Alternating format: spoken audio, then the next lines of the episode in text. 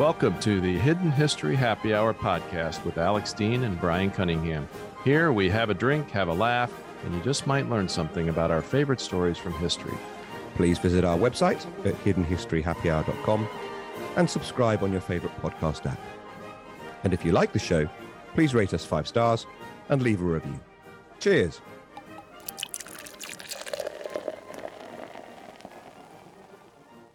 Hey, everybody. Welcome back to Hidden History Happy Hour with me, Bryan, and Alex Dean. And today we have a fantastic special guest. You might be forgiven after this episode if you conclude that our name should be Hidden History of Obscure Lake Battles Happy Hour, but it's not. This is just such an amazing story, and we have such a great storyteller. We had to do it. Alex, over to you. My friend Willard Foxton, I've known Willard Foxton Todd, excuse me, your married name. I've known for over 20 years. One of my favorite facts about Willard is that in making a, a, a, a TV show about 28 dates on 28 different dating sites. He met his wife. and I have, I have always wanted to ask Willard, uh, first of all, welcome to the show. And second of all, did you meet her on date 28 or did you have to keep going on other dates and explain to this girl that you really liked that you were just doing it for professional reasons? So I met her on a I met her about date 24. So it was towards oh, the end. But there was definitely like a point where like she wanted to go exclusive and I was like, but I have to finish the blog. right. Like so hey, art comes it. first. Art comes first, art before love. Well, listeners, as you know, here at the Hidden History Happy Hour, we not only inform and entertain, we also try to help with your imbibing pleasures, of course, in a safe way. And as we've worked through the show, we've decided it's a good idea to offer our special guests the ability to choose the particular beverage of that show. So, Willard, what are we drinking today? I think we should definitely be drinking Lamb's Navy rum. Uh, which That's is... exactly what I've got. it's, exactly, it's, exactly, what I've got in front of me. It's the, the classic rum of uh, British wardrooms throughout the First and Second World War. Uh, I personally yeah, yeah. not particularly classic, drinking mine with Coke at the moment, which I think any Jack Tar would be appalled by, but there you go. Quite right. But we know it's late there yeah, it's late. It's late for us, but I'm having the classic dark rum. None of your white rum for me. Hey, so uh, Willard, I, I have to ask you a question that I asked Alex uh, in an earlier episode, and he, to be honest, didn't really know the answer. When do you think the practice of issuing British Navy officers a rum ration ended? It's very late. It's very late indeed. I have a That was my photo. answer. I have a, a wonderful photo of a of, a, of an admiral.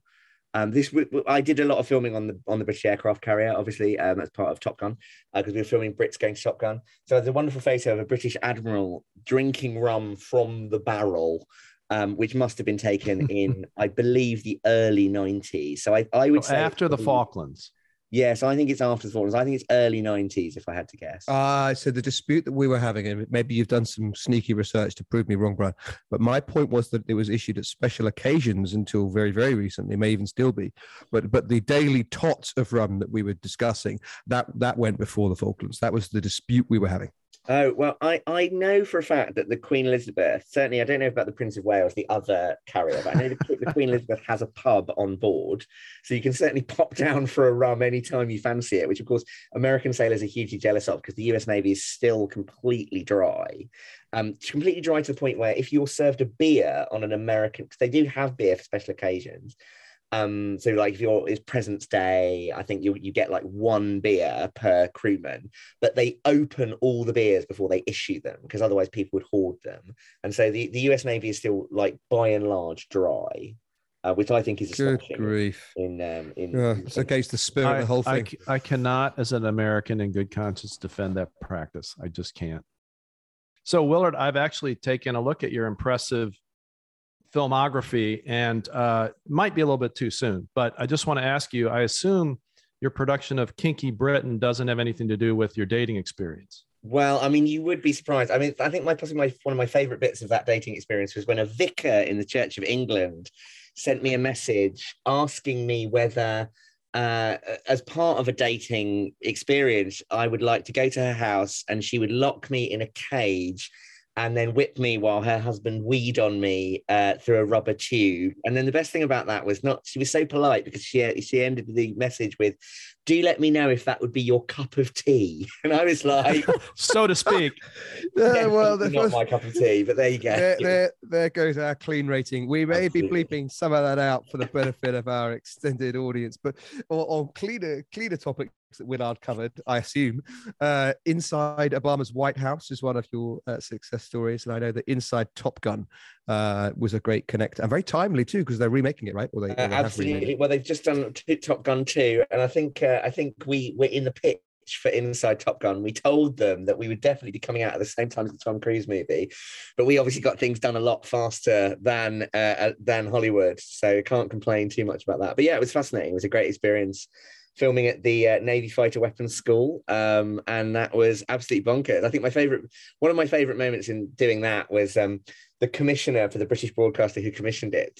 Before I got on the plane, he took me to one side and he went, "Willard, I want you to promise me that you will get an American flight instructor standing in front of a jet, and he they turn the jet engine on." And I want the American to say, Hear that? that's the sound of freedom.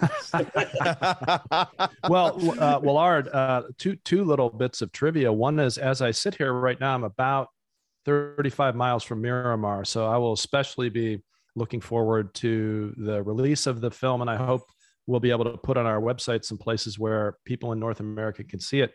Back to your earlier point, which I know we don't want to delve too deeply into, but as our listeners know, my father was actually a minister in the American branch of the of the Church of England, the American Episcopal Church, and I'm also put in in in memory of a limerick, which I will simply start and not finish. That says, "There once was a bishop from Birmingham Yes, I know the rest of that, and people can look that up if they would like to.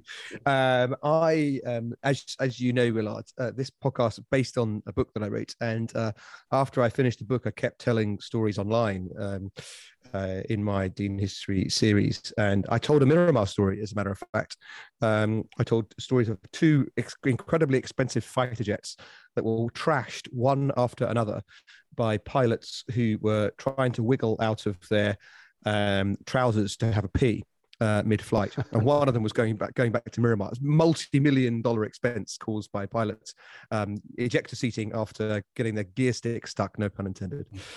uh, this is the smuttiest episode we've ever recorded. It really is some way. it really is talking about pulling the escape hatch, Alex. yeah. Okay. All right. I'm going to tell a story if it kills me. Um, I am now going to tell the story of Paul von Lettow-Vorbeck, uh, the Lion of Africa. Um, Lettow-Vorbeck uh, survived, spoiler, survived the First World War, um, and in his memoirs gave us some glimpses of his his life before it. As a professional soldier in the German military, the great Prussian machine uh, before the First World War. Uh, he, in it, apart from other things, um, recalls his memories of von Moltke. Uh, the military strategist who was famously supposed to have laughed only twice in his life. Um, once, when told that a particular French fortress was absolutely impregnable, and the other one, when he was informed that his mother in law had died. Um, anyway, uh, so um, Lettow-Vorbeck served under him and was posted to um, German Southeast Africa, which is now, uh, excuse me, Southwest Africa, which is now uh, Namibia at the start of the 20th century. He was a man of some real personal bravery. He, he lost an eye there in the course of, of, of battle. And it was that a lot of that fighting that taught him what we now call guerrilla warfare. Anyway, when the First World War came, he was commanding German forces in East Africa. Uh, his force of this force was called Schutztruppe, and that force was tiny. You know, 5,000 men, half German volunteers and, non, and non-commissioned officers, half indigenous troops, and they, they were called Askaris. And there was uh, my first question for you guys. There was talk of African colonies being declared neutral in the conflict in the First World War, because in the 19th century, the great powers had contemplated and even so not quite negotiated, but discussed colonies remaining inviolate and neutral during German conflicts. I wonder if you guys knew that. I was really interested to read that in the story, Alex, and it kind of led me to the question of sort of why bother, right? So it's clear right. in the story that that that uh, despite all of his heroics everything that happened in Africa was more or less a sideshow. And if that's the case throughout the colonies, you might say, why bother? Why not concentrate the forces where the fight is? I guess everyone's you trying to circle a win, flank right? and get the advantage, right? Did you know that one, Willard? I had no idea. I I did not know that they discussed that sort of thing. I, it's, it's such of, a weird idea, isn't it? My sort of understanding of Africa kind of finishes about uh, you know, the history of Africa kind of starts in sort of you know the sort of 1700s and goes to about you know the sort of end of the Belgian regime in the Congo because I've read Adam Hochschild's brilliant right. book about the Belgian Congo which covers a lot of that but then doesn't really pick up again until about 1914 so I think I've probably missed that crucial period between about, eight, about 1898 and 1914 where right happened, but I didn't know. well of course the the um the Belgians were famously appalling uh, colonial masters. Anyway, so the point is, uh, this was mooted that his territory might be neutral, and, and Lettow Vorbeck was having none of that. Instead, he battled the Allies with his starting force of 5,000 wherever he could find them. He fought the British, he fought the Belgians, he fought the Indians, he fought the Portuguese, forces much, much larger than his own. He fought, fought the lot pitched battles like the Battle of Tanga, uh, which, which, was a defensive battle for German territory that they held, and the Battle of Jasin, where he attacked uh, and defeated a British force. British force surrendered to him. He, uh, the commanding officer, was killed, but the, the, people who were left in charge were ushered into his presence. He congratulated them warmly on their excellent defence of, of and then released them on, on their own recogn- on their own recognizance to on their promise to uh, play no further parts in the war. I suppose that he also didn't really want to burden himself with a lot of prisoners of war. But um, I thought that was interesting that, you know, as a man of honor, he would just take someone's word that they would play no further part in the conflict and then let them go. He mounted raids into British colonial territory in what's now Kenya and now Uganda. Uh, he uh, had a scuttled ship, took naval guns off it, and used them in the field. And so all these kind of stories of his heroics grew, uh, grew, and and his forces grew as a result to at its height 14,000 fighting men. As men in the region were drawn to this strong man who who spoke to them in his fluent Swahili and they came to fight really not for imperial Germany they came to fight for Lettow Vorbeck and as you were implying, Bryan, when we were discussing the field of war, he knew that his theatre uh, would never be central to the conflict's outcome. His aim was to make the Allies commit as many troops as possible to the fight against him, and thus depriving them of resources. Question about um, that, Alex. On the front. Yeah, go ahead. So we've talked before in the context of both the uh, War of 1812 and frankly Hamilton about the need by men, particularly in those days, but people to show their glory, show their honor, demonstrate that they're in the fight. And I wonder how much you think in his case it was I will defend Germany at all costs versus I love to have war and I want glory and I want to fight. Well, of course, there's a in every professional soldier. I think there's a, a, sense of, of of pride in doing one's best and in in serving the force of arms as best one can. But um, as a career, as a profession. Uh, but I think too that in those circumstances, he he felt that every bit he was able to draw away from the Allies was helping Mother Germany um, all, all, the more. So I suppose my answer was my fatherland rather. So I suppose my answer is both. Um, Anyway, point is, as time went on, uh, whilst he continued to accumulate victories, circumstances naturally were, were harder and harder for Lettow Vorbeck. Uh, always facing superior numbers, deprived of support and material from, from Germany because the British were successfully blockading. His men fought on using the weapons they captured from those that they defeated. Uh, so um, supplies dwindled, rations were cut. They still fought on in other environments like that, certainly the colonial subjects would have deserted the banner, right? What did they owe to far off Germany? But the Askaris under Lettow Vorbeck did not because they fought for him. Um, anyway, towards its conclusion of the war, one interesting thing Lettow Vorbeck was the only person to take British towns, the only German to successfully capture British settlements in the entire conflict. Secondly, Lettow Vorbeck remained undefeated at the end of the war. He surrendered after the armistice, because it took so long for the news to get to, to, to Africa, uh, by agreement, and he surrendered on his own terms in a place of his own naming.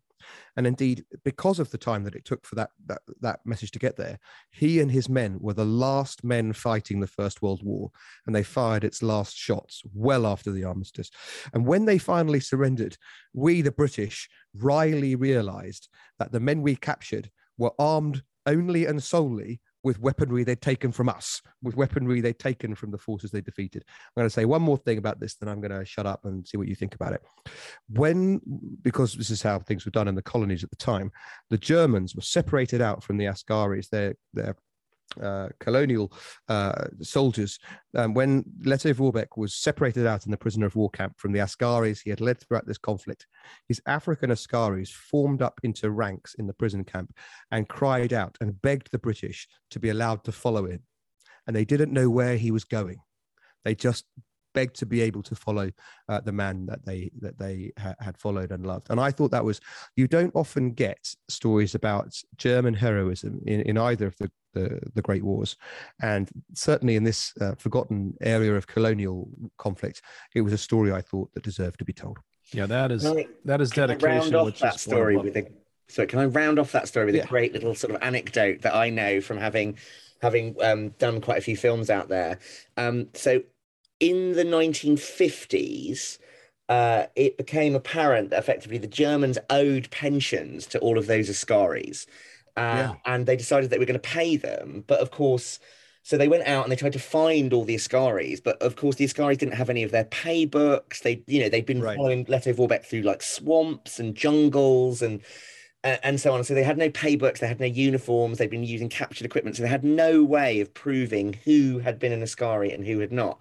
And so the German civil servant who went out there to to find these Askaris, he came up with a very simple system. He said, essentially, if you were one of von, Lettow Vorbeck's um, Askaris, you can come to my office and I've got a Mauser rifle in my office. And if you can perform the 1914 Schutztruppen Manual of Arms in my office, you'll get a pension from the German government and and hundreds of old men came and got their pension from the amazing. Willard, I, what a great, I promise our, our, listeners that was not set up. I think that is fantastic. Yeah, and, uh, let me crazy. We let me give, know that. Give you, a, I didn't know that. Let me give you a PS that I think is also great. After the war, Leto uh, Vorbeck goes back to Germany and he tries to go into politics. But of course, after a time, um, the fates were against him because he was not in favor of the rise of Hitler. Mm-hmm. Uh, and indeed, you know, Hitler wanted this war hero, this man who was looked up to on his side. And um, here goes our clean rating. Uh, Lettow Vorbeck, when being offered a, uh, an important ambassadorship by the Fuhrer, told Hitler to go fuck himself. and I think that is a great mark uh, of the man. Nevertheless, of course, he lost his sons and his son-in-law all died in fighting for Germany in the Second World War. Mm. And I think that to the last, Lettow Vorbeck, for all the faults of Imperial Germany, of course, he remained an example of the different history that his country and its people could have had but for Nazism. Yeah, it's a tragedy all around. I wonder, Alex, does history record? Well, first of all, at what at what what year, what time period was it when he rejected Hitler? Was it early on? Uh, it, was it... it, no, it was in the in the 30s. So I think when Hitler was chancellor, but before full blown insanity. So does history record what he felt was so much worse about Nazism at that time than Kaiserism that made him retake? Oh, than just militarism. Well, he certainly wasn't a fascist. Yeah? He wasn't a fascist. He wasn't a Nazi. He didn't believe in, as far as I, as far as I know, and all that I've read about him, he's had no sympathy with um, the treatment of the Jews or, uh, or, or other minorities in the way that the, the Führer wished to. And I also think, as many soldiers um, uh, did that he, he thought that further militarism on the European continent at that time was a very bad idea for Germany. You know, mm-hmm. no matter how much you resented Versailles, the notion of another land war was one opposed almost most of all by those who'd fought the last one. Right. And there were plenty of people banging drums and saying, you know, the militarism and restore German pride. Plenty of the, the older generation of the Junkers and the, the Prussian uh, officers uh, were, were, many of them were reluctant. And of course, that's where some of the uh, failed, admittedly, failed hopes of a coup against Hitler came from that older officer class, who in the end bottled it, but at least to their partial credit, didn't back Hitler in a way uh, that many others did. Well, uh, Alex, as the comedians say, you've uh, successfully wall to walled our conversation because, as we know, Tom Cruise, Maverick and Top Gun, also one of the key German assassin attempted assassins of Hitler in yeah. Valkyrie. So yes. way to tie that together. More seriously, and I, I, am curious, Willer, Willard, to your thoughts and how this fits into your story, if at all. This kind of gets us to a theme that that's come up many times so far in our podcast, which is to what extent are professional soldiers tainted by the evilness or the oppressiveness of the cause of the leaders of the country they fight mm. for. And I wonder if you can forgive a German soldier in the First World War in a way that you wouldn't in the Second World War. Does it depend on how much they knew at the time? Does the fact that you swore an oath to defend your country defeat all? How, how do you feel about that? I think it's a very difficult question. And I think ultimately, like, you can read about people who fought for these totalitarian states. Um, you know, I'm a huge fan of. Um, I don't know if you've ever read Robert Forczyk's books on the Eastern Front as a, he's a tank colonel, American tank colonel. Um, mm. and he wrote, two, he's written two brilliant books on the Eastern Front. And the kind of, you know, I sort of hugely find myself drawn to and respecting the kind of toughness of the Soviet troops out there. And and you know, and, and thinking about sort of what people were doing out there on the Eastern Front and so on and so, so forth, it's very difficult to pair that out from the horror of the regimes that are engaged mm. in that combat. And I think, I suppose there's a part of me, uh, sort of, I'm you know, kind of heavily engaged in the world of um, model soldiers and and things like you know reenactment and things like. I don't do any mm-hmm. reenactment, but there's always a part of me that like when you meet people who are reenactors in particular, there's there's like some people who who are in it for a bit of fun, and there are some people who like dressing up in Nazi uniforms a bit too much, you know. And I think right. It, it, we ha- we don't have any of those people in the United States, by the way, Mark. of course not. Of course not.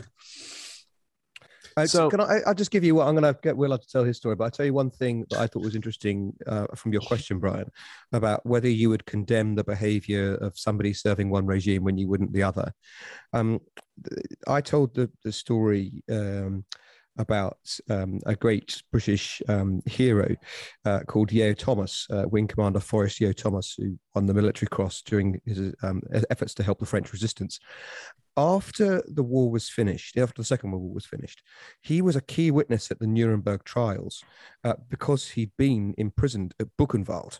But he mm. was also a key witness at the uh, trial of a German opposite number of his in the Waffen SS, Otto Skorzeny. And Skorzeny was accused of um, of a war crime by wearing US uniforms behind Allied lines. And Yeo Thomas said, We did the same thing we wore German uniforms behind enemy lines uh, in during the course of our operations, and he led to the acquittal of um, of the soldier who who was on trial. And I thought that was admirable, uh, not least because Victor's justice can't extend to condemning someone for doing precisely the same thing that you did, can it?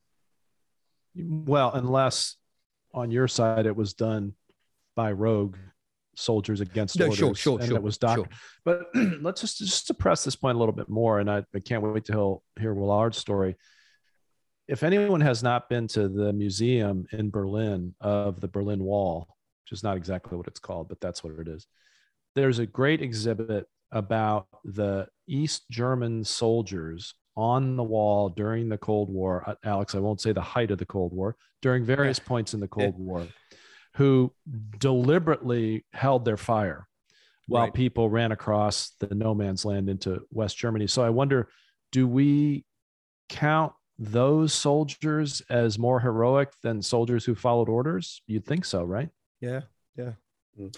Maybe, especially because it could be someone you know, right? But anyway, sorry, go on, Willa. I was going to say uh, something I, I really sort of stuck with me reading Anne Applebaum's brilliant book about the Gulag, which is just called Gulag um, was the was the fact that um, there are quite a lot of people who resist totalitarian regimes, but they often resist them with no sort of like heroic intent. They are just kind of awkward yes. people.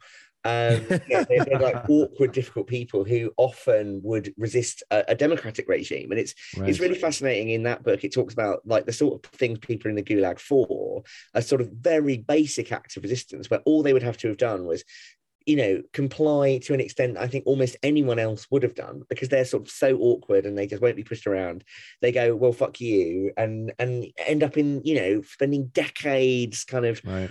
in these horrific camps and things like that. So so there's a part of me that feels like those acts of resistance to tyranny in those situations like East Germany, like they will have known when they didn't pull the trigger that they and probably their families yes. were going to have an absolutely appalling time. And I think it is quite a heroic decision to say, "Yes, I'm not going to kill that person." And so, so I think, so I say, I think the Willard Foxton heroism equation is heroism minus previous tendency to be an asshole anyway.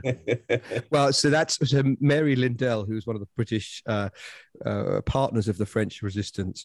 Uh, her brother, after uh, the war, said that she'd only been so awkward with the Gestapo because she was so awkward with everybody. so, it's reinforcing your your point, Willard. Right, Willard, we're going to Oh, I'm going to run over time. I was about to share an, an, anecdote from my grandfather about do it, do Douglas it, Bader. So my grandfather was a fighter pilot during the Second World War, and he uh, it was a Fleet Air Arm, which is our sort of equivalent of the naval aviators in the US. So we're back to the round again on the Top Gun, top marks for our kind of setup and payoffs here. Right. But he was he was a naval aviator in the Second World War, and he but during the Battle of Britain they were very short of aviators, so they had to pull in guys who had any sort of fighter training. So he flew in the Battle of Britain, and he did fly with Douglas Bader, but absolutely detested mm. Douglas Bader because he was an absolute shit.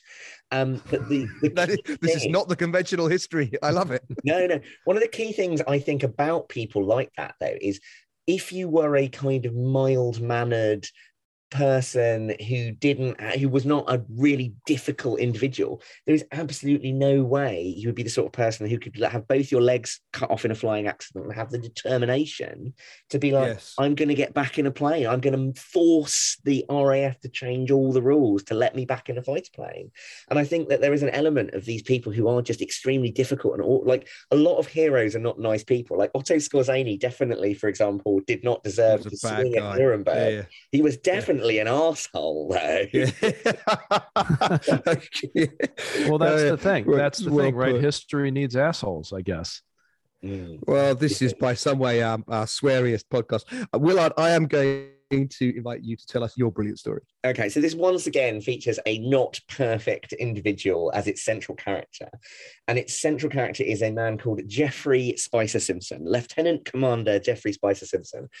And this happens during the First World War. And Spicer Simson has a very bad start to his First World War because what happens is he's he's in command of a destroyer uh, in the Royal Navy, and he is asked to uh, sort of look after a fairly small port uh, with his small destroyer, and he uh, takes time off from being in command of this destroyer to go to a local hotel to entertain some local dignitaries.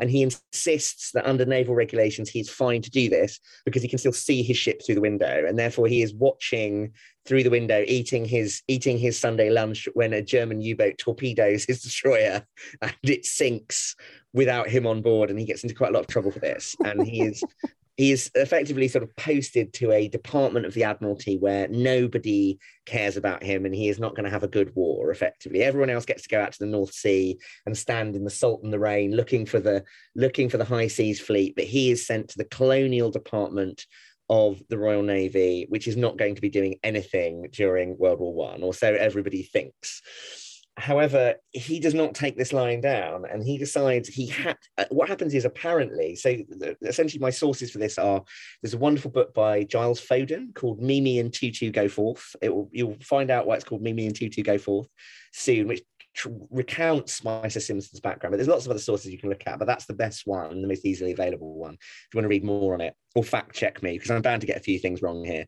But um, essentially a big game hunter comes to him and he this big game hunter tells Spicer Simson about this incredible danger to British and Belgian colonies in Tanzania or Tanganyika as it was then. And that is the big game hunter has discovered that the Germans have effectively IKEA'd a battleship to to uh, East Africa. So essentially, the Germans, obviously, Lake Tanganyika is an enormous lake. It's one of the largest bodies of water in the world, and you, but it's hundreds of miles from the sea, so you can't get a ship there. So what the Germans did to secretly breaking colonial treaties to get a ship there was they sent it nut by nut and bolt by bolt through the post, and slowly over about ten years they constructed a through the post. through, through it's like the Sears and Roebuck like, of World War like One. one of those magazines. Absolutely, it's off the front.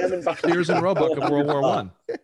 Yeah. So what they did, and they this was a total secret before World War One, but in secret, they basically had all these parts, and if it kicked off in Africa, they were going to be able to assemble this battleship and put it on the lake. This was the plan. And when I say a battleship, I'm being I'm being slightly hyperbolic. It's like a, it's like a fifteen hundred ton steamer. So it's it's not a real battleship in the sense of you know sort of your kind of Iowa or whatever. Enough to pretty powerful on that lake, though. In, enough to dominate the lake. Absolutely. In the context of that situation situation, it is by far and away the most powerful ship on the lake. So this big game hunter comes and tells him that this is happening. And sure enough, the Germans, after a period of several months, build the battleship you know, presumably the instructions are quite well laid out. I assume that they're left with like 15 bits left over, and they're like, oh, that's probably not important. Always, um, always. and uh, so and an Allen and an Allen key. Absolutely. so with their kit IKEA battleship, they put it onto the lake and they sum, they sail around the lake, destroying all of the Belgian bases, sinking all of the Belgian tax baits, and effectively because they control not only the lake but also the traffic across the lake in this sort of trackless and totally undeveloped part of Africa Africa. They effectively control all of the highways and mm-hmm. effectively mm-hmm. run everything and take control of the whole of the heart of Africa. And nobody can do anything about it, or so the Germans think. Mm-hmm. However, they have reckoned without Spicer Simson and his tiny budget at the Admiralty. So Spicer Simson, what he does is he convinces the higher ups at the Admiralty that because the Germans have floated a ship on Lake Tanganyika, then the Royal Navy has an not merely uh, they don't merely have a need but they have a legal obligation to actually put ships on the lake and go and fight them. But unfortunately the british don't have time to ikea the ship there and the budget is very low. So what he gets is two torpedo boats which he wants to call dog and cat but he's not allowed to by the admiralty. So he has to come up with a different name. So he calls them mimi and Toutou. Oh, um, that's mimi and Toutou. Okay, okay, yeah that's mimi and Toutou which of course mean dog and cat in French. Yeah. or I, I, believe it's woof and meow in French. I think is uh, so it's a it's a sort of a play on it's a sort of play on their sort of really called dog and cat, but you had to sort of slip it under the under the door with the with the requisition form. Anyway, so he has he gets these two torpedo boats.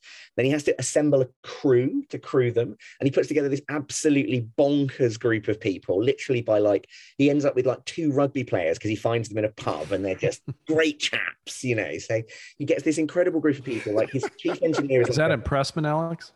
No, it is not. it's not impressive. He meets two London Scottish um, rugby players in a pub and convinces them to go on an adventure. That's not impressive. Convinces. That's they didn't make them That's exactly. The difference, yeah. It was a throwback, Willard. But go, so he he obviously convinces these you know this group of people about probably about forty or fifty people to go, uh, on this trip. And the, the, the plan is, and I don't think this is a particularly good plan, and I think everyone at the Admiralty just assumed that they'd get on a boat and they'd never see them ever again.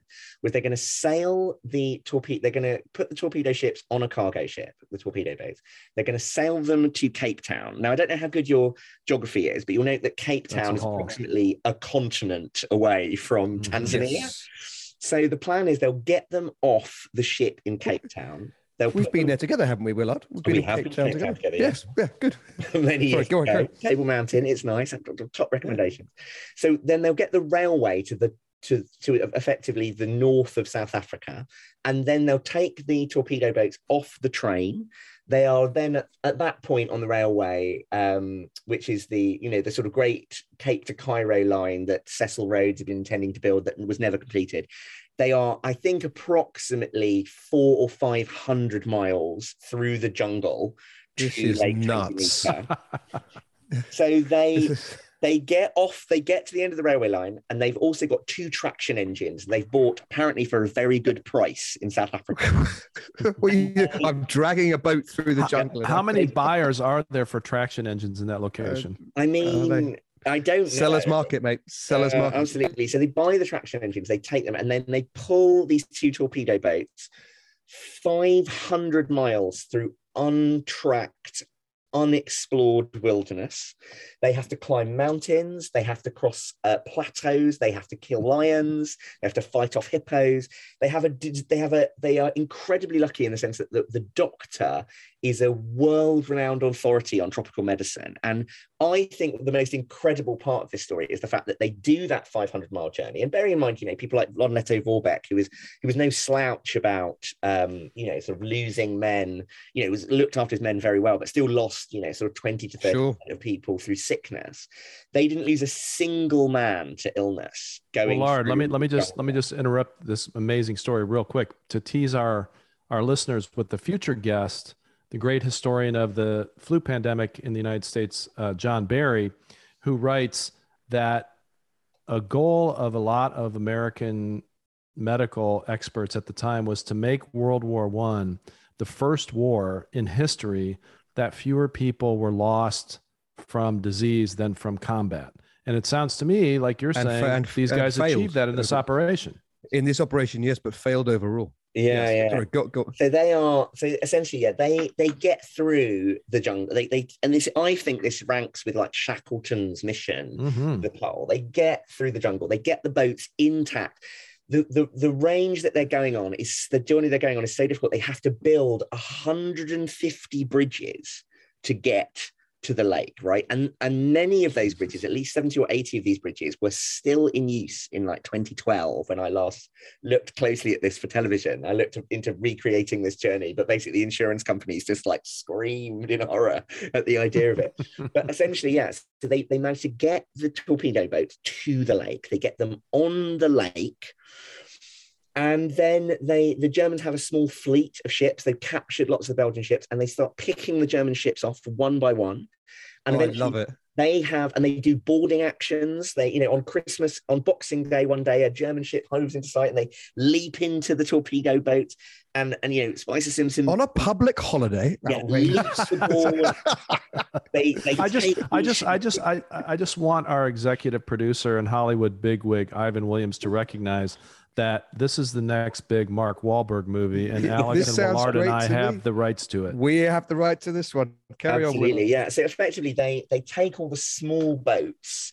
Uh, they take all the small boats that the Germans have been using to kind of control the lake, and they then have a fleet. They have a fleet of about five or six ships, and you know the the the conflict between them and the German battleships, the Graf von Gotzen, this mm. incredible showdown is ready to happen. But the Germans decide that effectively they can't beat five or six ships. So what they do is they scuttle the Graf von Gotzen rather than fight the British. and so you end up in a situation where Spicer Simson manages to not only retake the, the lake, but retake the, the whole heart of Africa. So, in terms of territory captured, he captures more single most significant thing. Yeah, I don't know. I don't know, Alex. Else. This the, I don't know, Alex. This might eclipse your story of the most complete defeat. Yeah. No, I'm not victory. sure. That's zero casualties, but this is this is superb. Felicia thought, Willard. Sorry, but they on. don't lose. They don't. So so in in sinking the battleship, in getting there with the torpedo boats, they don't lose a single man doing it. Oh. And uh, yeah, you know, uh, he. Well, that's pretty amazing. Okay. Returns to Britain a hero. Um, he made the very sensible decision to take a tabloid journalist with him from the Daily Mirror, who obviously writes this up in glowing terms. And uh, yeah, he returns to Britain a hero, and uh, you know, and and it, there are lots of accounts of the voyage essentially and there are sort of multiple competing accounts of what happened but those are the sort of key facts. And, and obviously spicer simson is is you know he's a buffoon. He is uh, he's a, a, a, larger than life character. And i think as i said about you know bader like the truth is to even attempt something like that right. you have got to have a bit of a screw loose. Yeah the, only character if only Michael Caine were 30 years younger. Question. Well, I, I told, of course, in the book that the story of the uh, Calcutta Light Horse, which was you know, who, to, who took on German ships in the neutral port of Goa, and they were led by some special operations executive old buffers uh, in this. They were all old buffers as well, and they must have had several screws loose to do it. But, well, but when it comes off, isn't it a thing of beauty? Yeah, our listeners are going to have to wait. Our listeners will have to wait for that story, Alex. Uh, but yeah. to, to to your point about it's crazy right up until it's not. Am I am I incorrect in my research? And by research, I mean five minutes of searching Wikipedia. That up until a certain point, this whole operation was known as Simson Circus. And at what yes. point did that turn? Um, well, I think that the truth about it is, is, is, is, is, so effectively it gets that nickname from Rhodesian troops who are deployed alongside them, who think that the whole thing is absolutely ridiculous, and they they like they mock a lot of the things that so for all sorts of like tropical medicine reasons, they do things like they wear sun cream and they have like all sorts of insect repellent on them. So they're covered in this like World War One like zinc based sun cream. So they're all covered in mm-hmm. kind of like white face paint all the time. So the Excellent camouflage. Yeah, well, the reason they're known as Simson Circus is because basically all the medical precautions they look like clowns. It made them look ridiculous. Mm-hmm. But the reason that they were doing it was, of course, because the, the tropical medicine doctor was like, "No, we have to do this." So I think you know the it, and also they you know they they were very much by the time they got to the lake, they were very much kind of like they'd been in the jungle for more than a year. Now, that's the other thing about this. This took oh my god, that this it, it took over a year. Well, they had to build 150 bridges. I mean, like you know, take like each bridge, like they're, they're taking two or three days to build a bridge. I mean that's pretty good going, you know. But, but yeah, I, I, suppose. Yeah, I've never built a bridge, but yeah, fair enough ragged by the time they get there as well. So, for example, Spicer Simson goes into action when he captures the German ship and leads the boarding action. He, he goes into action wearing only a skirt and nothing else. He's just got his cutlass because all Royal Naval officers in World War uh, World War One were issued with cutlasses. What the average naval officer in World War One, who of course is engaging with his it, opponent from fourteen thousand yards away with a fourteen-inch gun, needs with a with a cutlass is not entirely clear. But uh, yeah, Spicer Simson makes good use of it. But yeah, no, so they are they are like bizarre looking because they have been, you know, they've gone native in many ways. And and in terms of going native, one of the things we're talking about long um, von Lettow-Vorbeck and his troops kind of you know dedication to him. Spicer Simson ends up being worshipped as a god by the local by the of course. Local okay, you're you're pulling Alex now. That's no, no. The local the local people who are known as the Holo Holo like put up statues and you, they have these statues of this like like fat bellied white man in a skirt and this oh, there's hope for me yet i mean who doesn't have that this is an icon of Spicer Simson because his victory was so complete over the Germans. And the Germans that had like the Germans and the Belgians had dominated the lake, and he suddenly suddenly came from nowhere and defeated them all. And so the Holo Holo had, had been brutally treated by both the Belgians and the Germans. And Spicer Simson was quite nice in comparison. He yes, you liberated them. them so, you, you know what? You know what, Brian? I am going to concede defeat. This is a more complete victory it does than seem, my story, the most complete victory. It does seem it's the most most complete victory. yes, well, because it's like we don't have to we don't have to pick one. But uh, so, Willard, are you saying if our listeners went to what used to be Lake, the Belgian Congo today, they would find a statue of this fat white guy in a you skirt. can find them, yeah, yeah. So, so in Foden's book, he talks about going to a holo holo village and meeting an old man because holo holo have largely died out. But um, he he go he talks about meeting an old man who takes him and shows him one of these idols. So they still are out there. But one of the other things that's incredible is although I did this on my honeymoon, actually, which sort of demonstrates the fact that any holiday can be used as an excuse to visit World War One battlefield. Um, but essentially, the German battleship is scuttled, but it remains the only giant ship on the lake. And therefore, in the 1920s, an Irish engineer hits on the brilliant business idea of I'll pump it out and fix it, and then I'll have a transport monopoly on the lake. And the ship formerly the Graf von Gotzen, now known as the merchant vessel Liemba, is get still out. plying the lake, and you can get, get out. it. What you mean today? Today, yeah, you can still ride. I, I read can, on it. Can you send us a picture that we can put in our show notes? Yeah, that'd be that's amazing. But it's still going. You can still ride on the Liemba, uh, and and it is a wonderful way to see. It is a wonderful way to see the uh, to see Lake Tanganyika. There's no better way to see it. This sounds By like definition, there cannot be. I, I, think we're going to have to have a hidden history hour field trip. And Willard, you will, uh, and you, you and, and uh, Mrs. Willard, uh, Mrs. Uh, Foxton will of course be invited. Yeah, get, I want to thank tour guides. Uh, Willard, it has been absolutely great. Uh, thank you so much. I think it's been a super episode. I never think we've sworn a lot. I've I've been crying with laughter a couple of times. Well, um, fantastic. Where, where, can our where can our listeners find your work in North America? Because I've had a little bit of a hard time with that.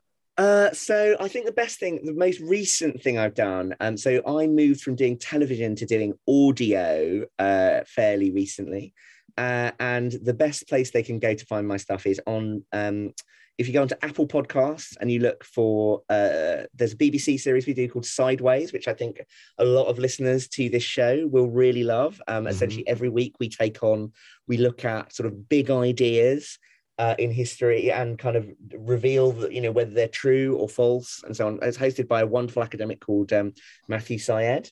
So that's very hmm. that's very oh he's oh he's super black black box thinking yeah absolutely, absolutely. Super, absolutely so that's a really super. great show that um that I'm heavily involved with and another one that came out it was world number one podcast over Christmas uh, a podcast called Harsh Reality which is about the most unethical reality show ever made which obviously is quite an accolade it's uh, going some, yeah. Yeah, and yeah. that came out over Christmas as it was a world number one. Um, and yeah, that is a great bit of my work that you can you can listeners can track down.